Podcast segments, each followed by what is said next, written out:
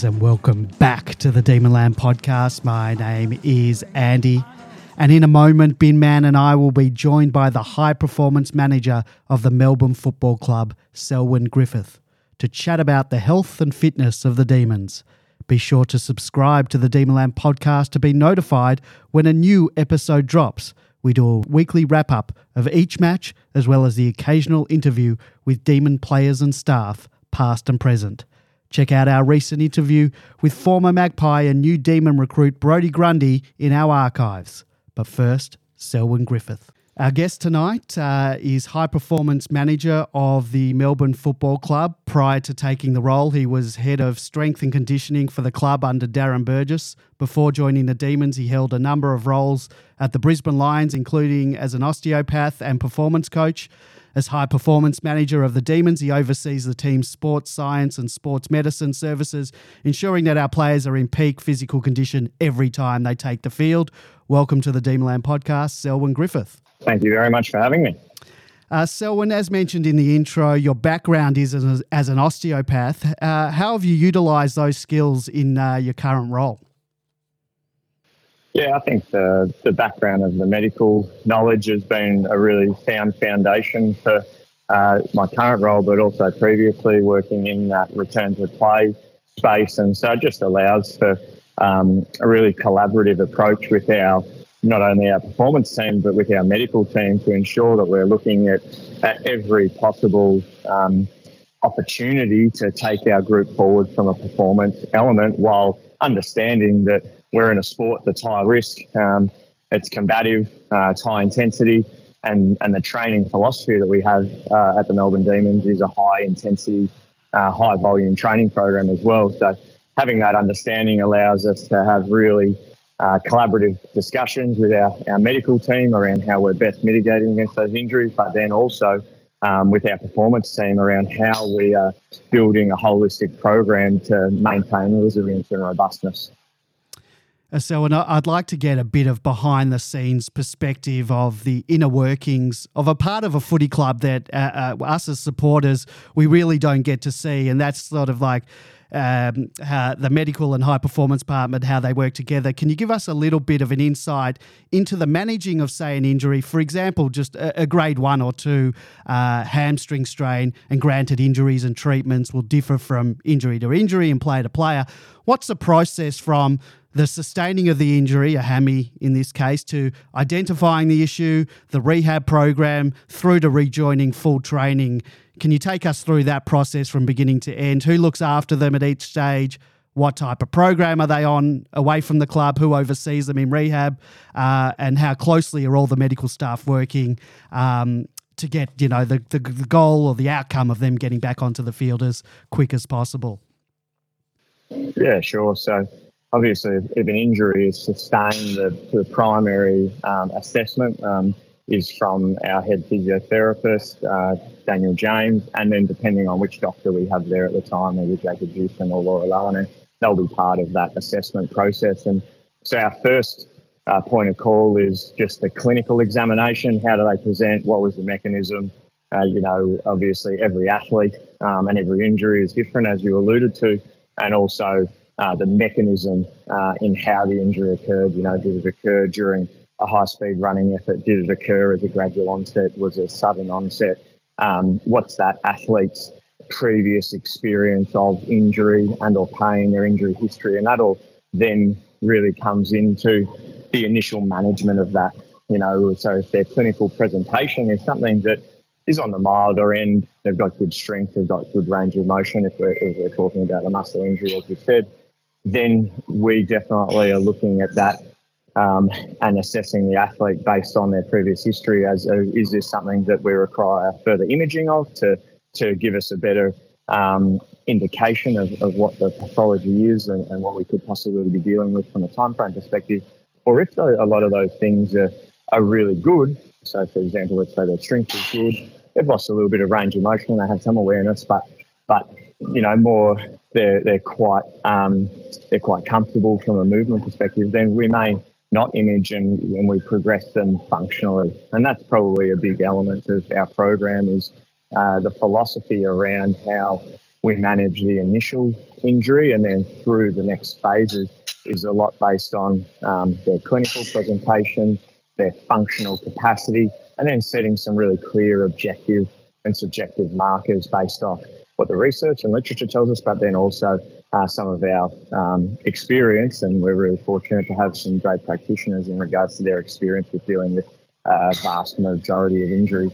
If then we determine that the athlete does need to be modified out of training and they, they're, you know, technically in our reconditioning um, team, then that's when uh, Jack McLean and Kathleen Fajagan would start to take over their, their management. And a big philosophy within that component is how can we keep them integrated with the main group while respecting there may be certain elements that they can't complete. Let's, for example, use that, that hamstring injury. If they're unable to run to high speed yet because they haven't earned the right to do that, can we still get them involved in some handball games and and some uh, group warm up based stuff that may put them at, at any at a low risk of possibly uh, re-injuring or, or re-aggravating that uh, pathology, but keeping them engaged with the group and we'll keep them integrated in the normal training schedule as well. So attending team meetings, if they've got line meetings, you know, it's really important that one, from an engagement piece, two, from a motivation piece, but three, the other thing, you know, if we've got new players or new roles and team structure, we need to make sure that if they're only out for a short amount of time or a long amount of time, they're able to integrate seamlessly. And, and that's been a, a really big focus for us within our reconditioning and return to play is that no matter if they're out for one to two weeks or they're out for six to eight weeks, they're AFL ready once they come back. And I think from the last couple of years, we've been able to, to show that, that that we've got real confidence in our ability to return players at a high level from a conditioning perspective, but also from a skill perspective to allow them to integrate back into AFL standard um, after missing either short or long periods. I was gonna I was gonna ask you this a bit later on, but uh, you sort of touched on a bit there. Um, in the modern game, is there such a thing as match fitness? Uh, do the modern fitness and conditioning programs negate the need for playing matches before a senior game after uh, you know, b- bef- you know after an injury? Yeah, well, it, you you basically once again the, the amount of time that they miss um, will dictate a little bit of, of how much um, training load and, and training consistency they, they miss because one thing that we know that's really important to mitigate a re-injury or a subsequent injury, let's say someone's done a hamstring and then they come back and they do a calf, is actually training consistency. And that comes in the form of not only just running loads, but it comes in the form of obviously skill based exposure as well. So we're trying to get players back into those elements as quickly as possible, uh, even if it's at a moderate level, because we know that that's uh, really protective. But it also helps to mitigate losses of aerobic fitness, as you're talking about. And obviously, the game of Australian football is extremely hard and, and it's extremely tough to replicate the demands in that. But, but technology allows us to work back from what the demands of the game are required for different individuals. So that would be in regards to high intensity efforts and in regards to accelerations, decelerations, and total volume, time on legs. And so then we can work back from what we know is uh, a normal range for a particular athlete, but we can also work back from what the worst case scenario of if we were to so if we've got data on, on their previous year or, or their previous couple of matches, we can get a really great idea of what would be the worst case scenario for them in a five minute period or a 10 minute period or across a quarter. And that's where our sports scientist, uh, Nick Murray, is fantastic in that space. And he's done, he did his PhD in, regard, in regards to training load and its impact on injury and, um, and athlete wellness. So we're able to then put that sort of information into our return to play programs to ensure that if, a, if an athlete doesn't have the ability to say come back through the VFL, we're still exposing them to those workloads in a constrained environment um, from a return to play and reconditioning perspective. So, yeah, it is one of those tricky constraints because obviously we want our, our list to be healthy. So if we're if um, if we're healthy and we're building re- robust and resilient athletes, you, you may only have two or three guys in, in a reconditioning and return to play program, which means trying to build out a, a 12 to 14k session with only two or three athletes. Um, uh, one can be challenging from a motivational perspective for the athlete, but two, uh, you know, recreating the cognitive demands and the mechanical demands are quite quite tricky as well. So we've we've um, constantly evolving that and refining it and building it out. But I think we have a nice framework that, that we have had over the last couple of years that we're continuing to evolve. Thanks, Sue. And um, just uh, uh, apologies if my dog starts barking. He's been suspiciously quiet, and he almost certainly will start barking now that I'm talking on uh, on Zoom. Um, uh, you sort of touched on this a little bit, but Tom McDonald did a podcast interview in January and he talked about how much footy had changed in his time in terms of the aerobic demands um, on all players. And he was talking about himself and in the context of needing to come off the ground um, and have the break to be able to run at intensity. And noting that how much high speed repeat running is required, um, something I'm guessing will only increase this season with the move, you know, the shift it seems from many teams to a faster ball movement and more transition from the back half. In your time in footy, how much have the aerobic demands of AFL footy changed? Yeah, I think the aerobic demands have always been there um, of the game. What you're finding now is with the constraints of the rotations, um, and then, as you just alluded to, the speed in which some teams are moving, and, and even to, to a degree, what we've seen with um, a decrease in some stoppages, you're seeing the ball transition back and forth, which means that that's uh, requiring players to be exposed to repeat high speed efforts with minimal rest. And, and the aerobic um, fitness element is, is basically that system that you require to recover from those efforts and then be able to repeat them at the same intensity for long duration. So if your aerobic capacity uh, is poor, you'll be able to sustain those efforts for a short period or for the first quarter. But as the duration of the game continues, that's when you're going to have that inability to maintain that intensity um, throughout four quarters of football. And that's the unique element of Australian football in how long it goes for and, and the, the difference in quarter length depending on goals, stoppages, and those sorts of things is it can, can quarters can go from anywhere from 26 to 38 minutes but rotations say at 75 for the game. And so you need to be able to manipulate that based on every athlete has a different physical profile. You have guys who are pure speed athletes, and and aerobically they're just they, they aren't um, as robust as some athletes. Some some athletes have a have a, a beauty of both, which uh, Alex Neal-Bullen is one of those for us, and and then other athletes are really highly aerobic and then lack some of the speed qualities. So that's the that's the unique element of, of an AFL list in that you'll have um, a mixture of those sorts of players and and probably the uniqueness that Tom touched on is um, now uh, you have lots of athletes who play different positions within the same game as well. So the requirements for them to play in different positions are different, uh, pending if if they're playing as a speed forward or a wingman or an inside mid. And so your ability to then manipulate within game around those athletes can, you need to be really fluid and agile with that. Just with the players like Nibbler and um, I guess Spargo and Hunter and Langdon, you know, th- those type of athletes, what would be the equivalent in another sport? You say athletics, what would be the equivalent type of yeah, athlete? It, we, we have probably similar profiles uh, to 800 meter athletes. So if you look at um, the speed profiles, the maximal velocities that they uh, that our AFL athletes can run, and then the aerobic demands, it's probably yeah similar to an 800 meter athlete.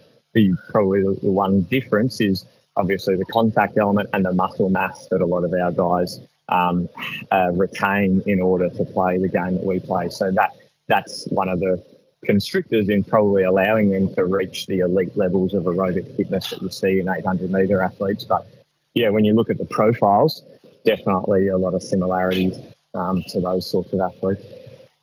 I, I, went to the practice game at um, St Kilda and up close on the interchange bench, It was remarkable how little fat the players, uh, particularly those sorts of running players, carrying, and you know that that they do look like 800 meter runners to the eye. So, um, in terms of the need to have a premiership contending team, so like a, a, team with a genuine, you know, internally they think they're a genuine shot at winning the flag. Um, in terms of having such a team in optimal shape, fitness wise, come grand final time, what does the uh, the training program look like over, say, the January to end of December, so like a 12 month period?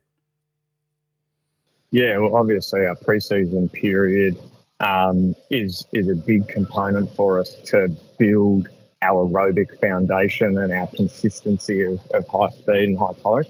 Now, the difference between preseason as we and then once we transition into February March is they're not having to recover from uh, the contact elements of the game and uh, the unpredictable. Like we're still obviously doing some forms of match simulation and contest in training, but the transition from that into in season, you're pretty much uh, getting 70% of your overall load in season from the game. And then the rest of that is made up of um, your training in, in, the, in the week.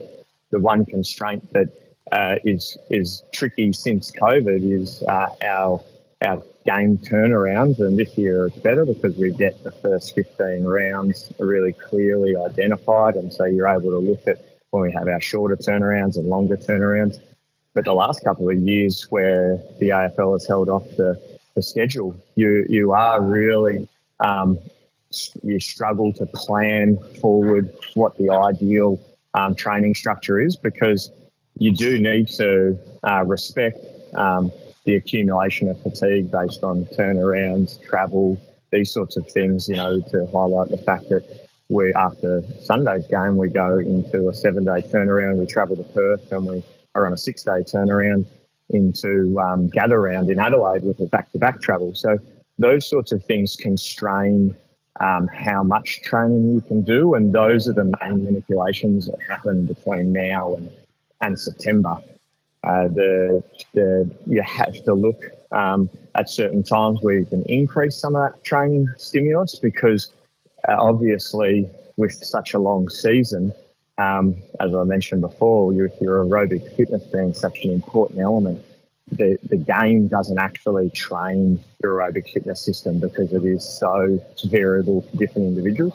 So you need to look for periods within the season that you can get some pure um, aerobic conditioning into the group to maintain or, or just even to try to still elevate that that capacity for some individuals throughout a season. And that's the, the unique balance um, within a year when you only have one mid year bye and, and one end of season bye if, you, if you're coming into September. So, yeah, it, it definitely um, probably one element is, is, you know, looking at um, how we're rotating players both in game and then throughout the season, um, you know, being cognizant of, of our playing list and how we can uh, continue to manage their fitness and fatigue across the year. And with the addition of an extra season, uh, an extra game, that's something that we've definitely discussed internally. But uh, you know, with only being two rounds down, you, you're having those conversations um, about just being mindful of it. But obviously, only two rounds in, we'll, where you know we haven't accumulated a huge amount of fatigue just yet. Um, it's more as we progress through through the season. That sort of actually leads perfectly into the next question. Just from watching the footage, the, you know, the training footage and reading the reports, the training reports, and what the players talk about, that January and February is a really, you know, a heavy loading phase for the players that, as you said, sets them up 70% of, of their load for the year. Does the team do another loading phase during the season? And if so, when and how long is that block of training? Yeah, we're, looking at that at the moment, and that's where the mid-year period and the bye. You know, you you look for those periods, or you look in in in and around period where you have nine or ten day breaks. Um, but once again, that's all dictated to you by what you've done in the preceding two weeks because, as I mentioned before, you need training consistency. So if we've gone off the back of, for example, a six and a five day turnaround, you can guarantee that in those two weeks we've had a reduction in training volume because we just haven't been able to train too much. So then if, if we add um, a substantial amount of volume the following week, that may have uh, some benefit on on a fitness element, but does it also um, possibly put an injury risk element within that because of the lack of consistency? And that that's the battle this year. Unfortunately, don't really get a true bye. Um, if you guys have looked at the schedule, we, we pretty much get three, nine, or 10 day turnaround. So we play four games in five weeks in that mid year period.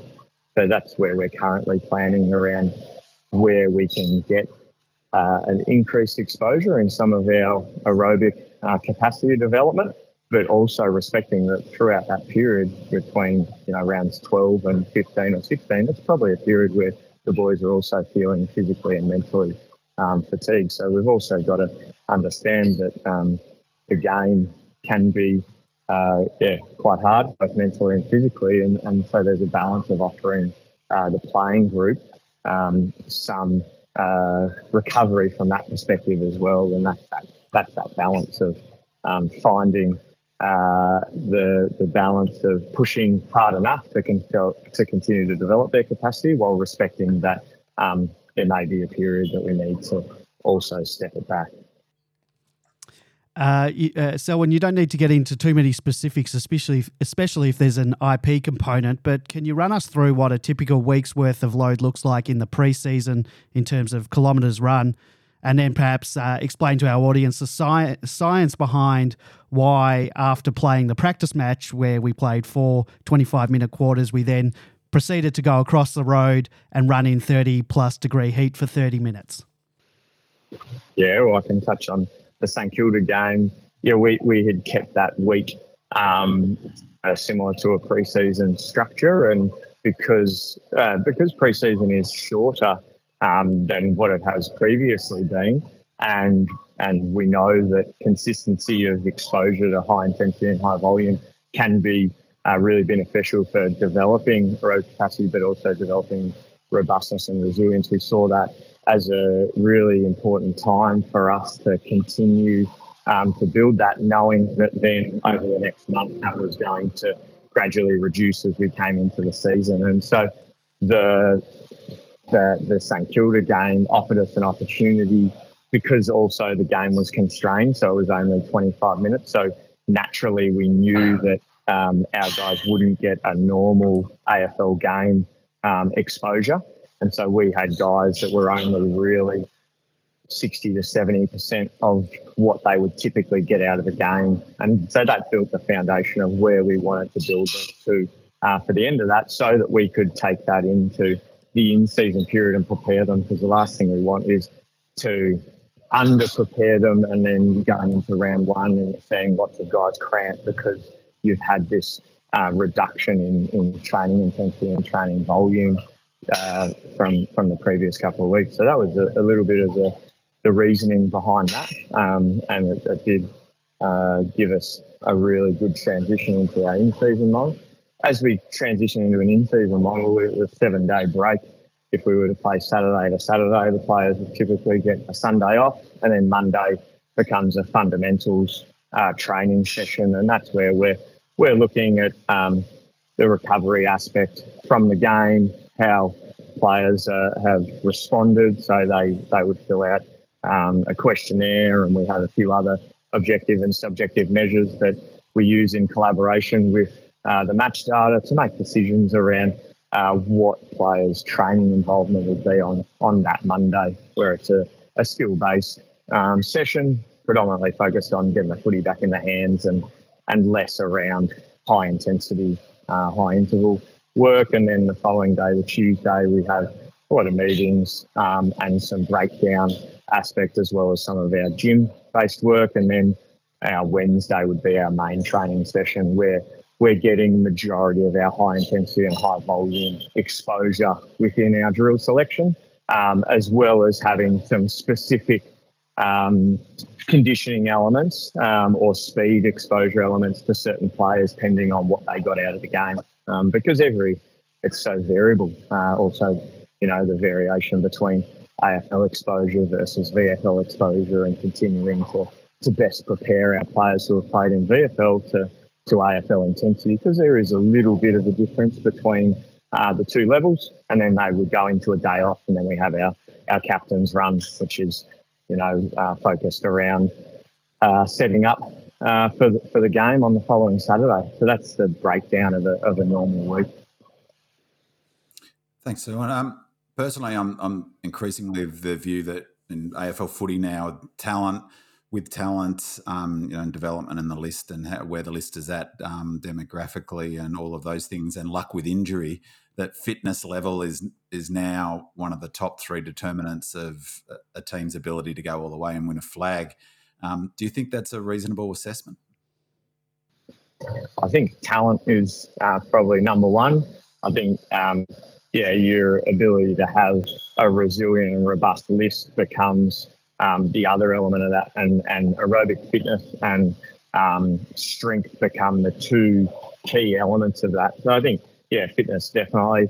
It probably also relies pretty heavily on what your game plan is and your game structure, and and so our um, physical performance program is built off the foundation of how Goodwin wants to play and, and how our football program wants to play. So if if our game style was to change, uh, our approach to conditioning and strengthening um, from a from a gym based perspective would likely change or have to adapt as well. So the, yeah, the fitness elements I think will will differ club to club based on the game style and the game plan and and that's I think been one of the things that has been a strength of ours definitely at the Demons over the last three years is just that alignment across um, both our football performance program and our physical conditioning program.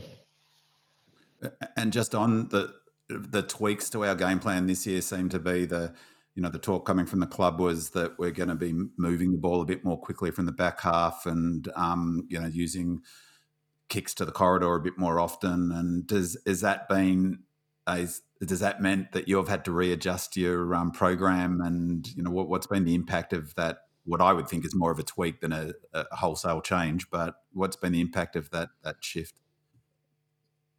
Uh, yeah, the, th- it probably just heightens the importance around um, the element of making sure our guys can sustain repeat high intensity efforts for the duration of the game. That, I wouldn't have said um, too much around the foundational aspects adjusted, but it was definitely heightening um, the elements around how can we continue to make sure that our players can uh, reach those speeds and, and reach them uh, consistently and frequently throughout the duration of the game. Yeah.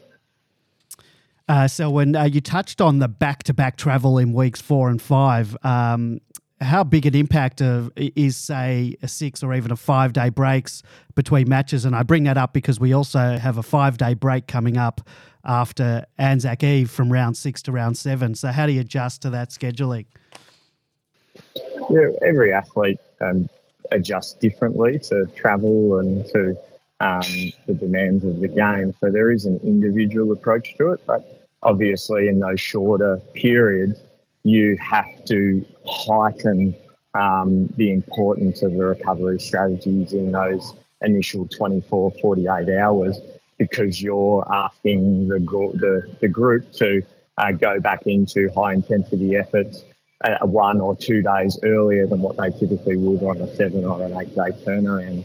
So yeah, we we just work with the athletes on educating them that if if these are some of the symptoms and the signs that you're feeling, then these are the best strategies to um, improve your recovery uh, and best prepare you for for the next training session because um, it's really important that we reintroduce the skill based uh, work and, and the the speed based work uh, within within the training week to then prepare them for, for the demands of the game on the weekend.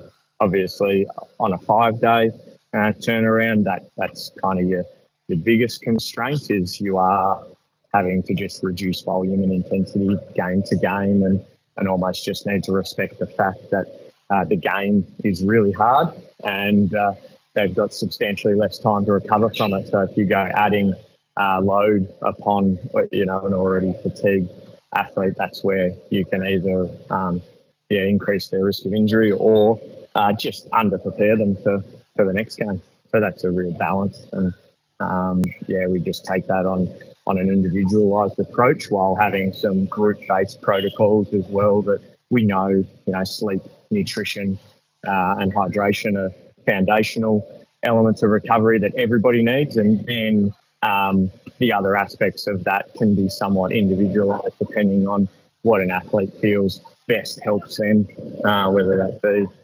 um, ice baths or saunas or compression, massage, um, breath work and mindfulness meditation and those sorts of things. They're all strategies that yeah, different individuals may use to, to help facilitate their recovery. Well, that sort of leads into our next couple of questions, and that's all. And, and we've only got a couple more to go, and we thank you for your time.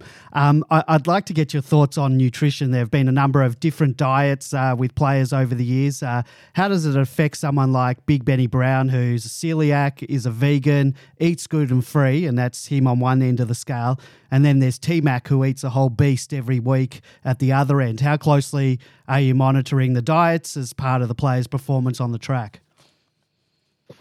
The boys, um, yeah, they work really closely with Lisa Milton, our performance dietitian, and she's fantastic in regards to the individual approach. And, you know, um, from a Ben Brown, it's really making sure that he gets enough calorie dense um, meals in to sustain uh, the requirements of, of, his game because he does uh, run a lot and, and there's, there's high demand for him within the role that he plays. And then, yeah, with, with Tommy McDonald, it's working with him as well to make sure that, you know, protein is, is one of the important foundations for him. But, you know, because of also the type of athlete he is, where he is quite a dynamic power forward, there's also a big requirement for carbohydrates and, and glycogen for him. So uh, they work really well with Lisa, and, and then we kind of build out um, some frameworks and guidelines in regards to what they should be uh, fueling leading into main training sessions or games, but then also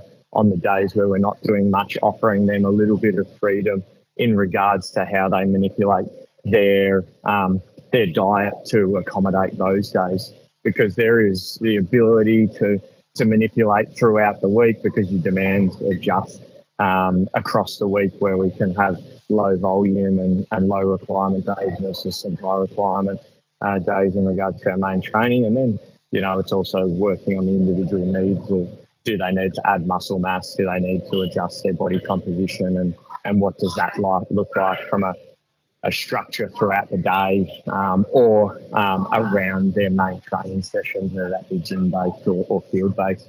Yeah, so we, we definitely, it's one of the, the cornerstones and over the last couple of years, the support from um, from Richo in regards to how we um, best offer that sort of those services for the players has been phenomenal, and so it has been something we've invested in from a football club perspective.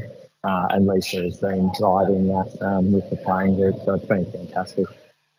In terms of mental aspects of the game, uh, you're obviously working with players that might need help uh, with aspects of the game from a psychological perspective, whether, as you mentioned, it's uh, about you know players might be having trouble sleeping, which can affect them on match match day, or perhaps something like, uh, for want of a more PC term, someone who's got maybe the yips in front of goal. Um, so. How does that all work with uh, sort of helping players uh, from a psychological point of view?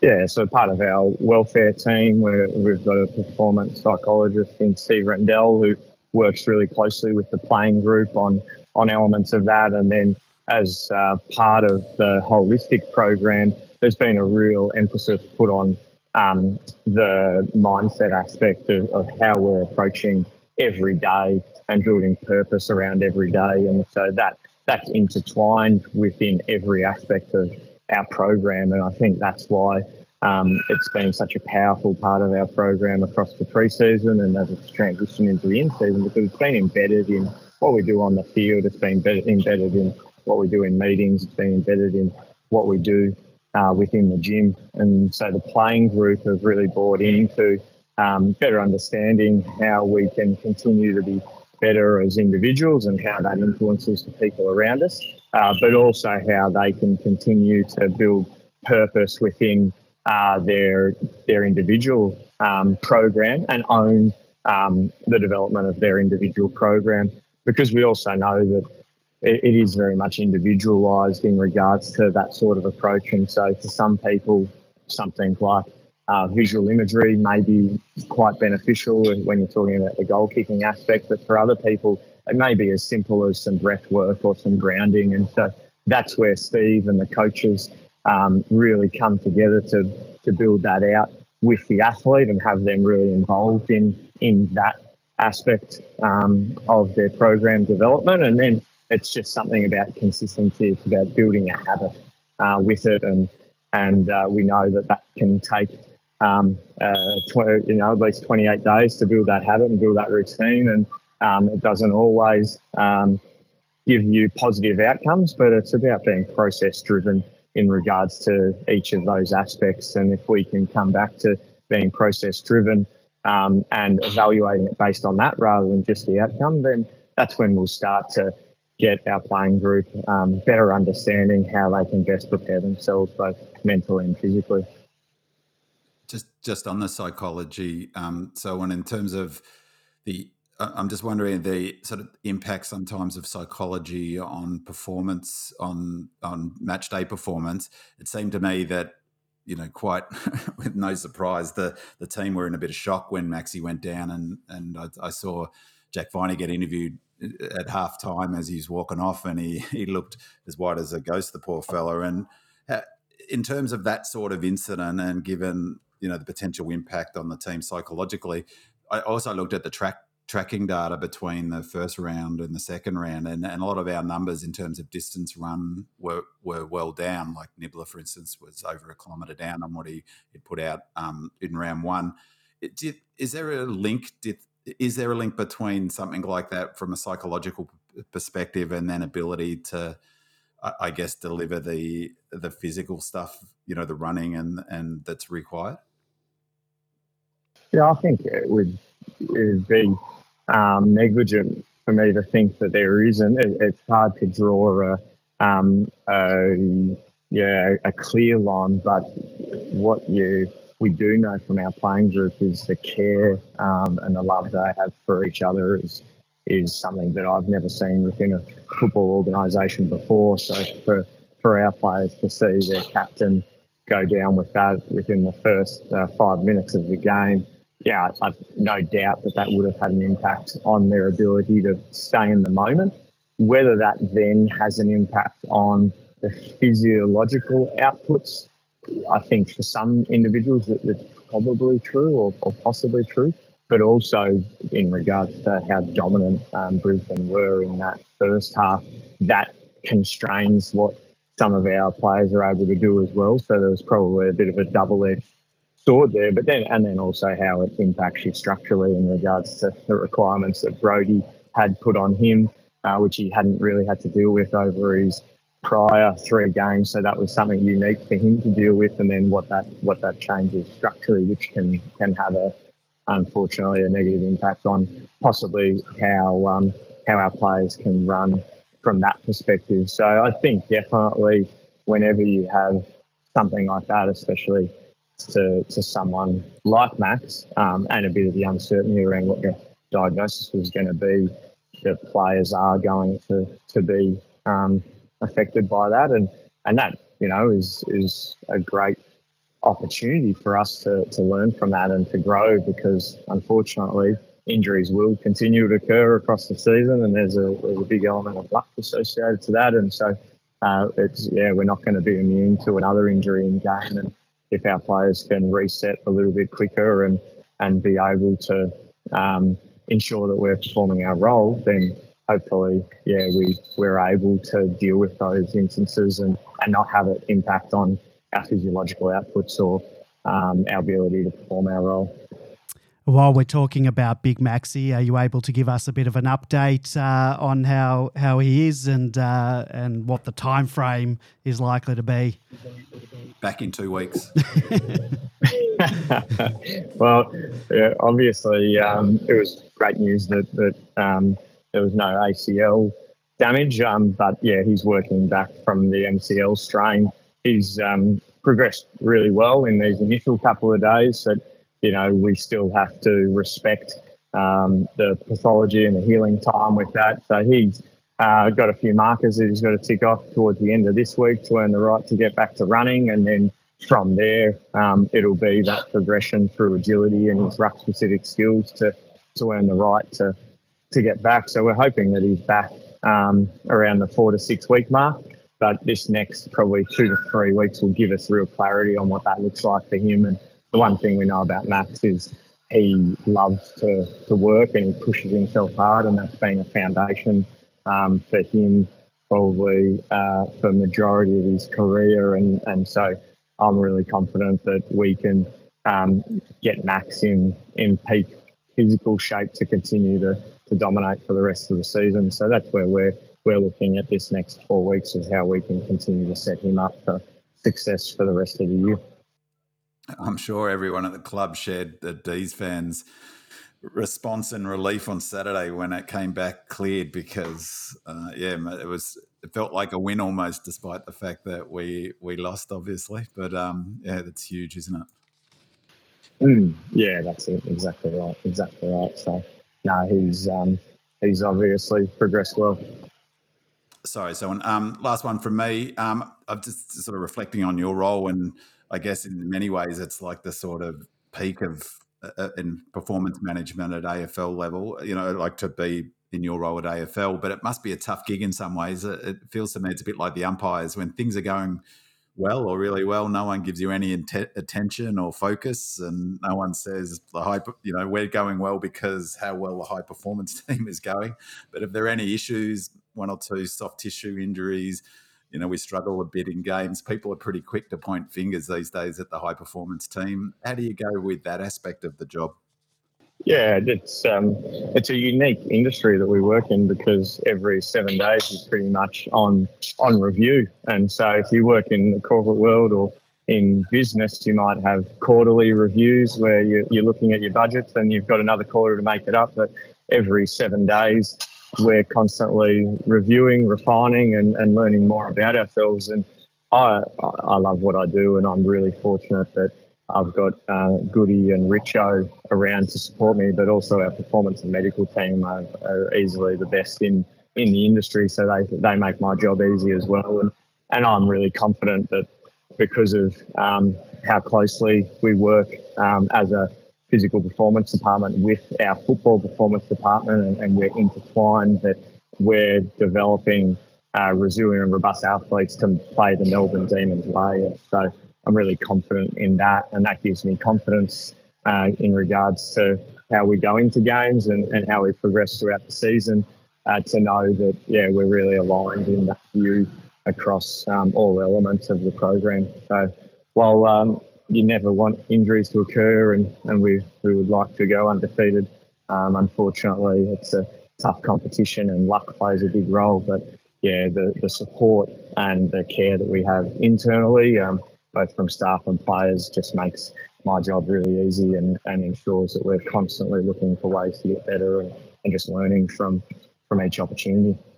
Well, thank you so much for your time today, Selwyn. We really do appreciate it. It's been a very illuminating conversation on an aspect of the club that we, we as supporters only get a glimpse of, but it does form a massive part of what we see on field come game day. So thank you once again, uh, Selwyn Griffith. No, thank you very much for the opportunity, and I really appreciate, uh, yeah, just the opportunity to highlight uh, part of our program. That was Selwyn Griffith, the high performance manager of the Melbourne Football Club. Join us every Monday night live on demonland.com at 8:30 p.m. as we dissect the latest Demons match. If you can't join us live, a new episode drops every Tuesday morning, and you can also check out our growing number of interviews with players past and present in our archives. Go Demons!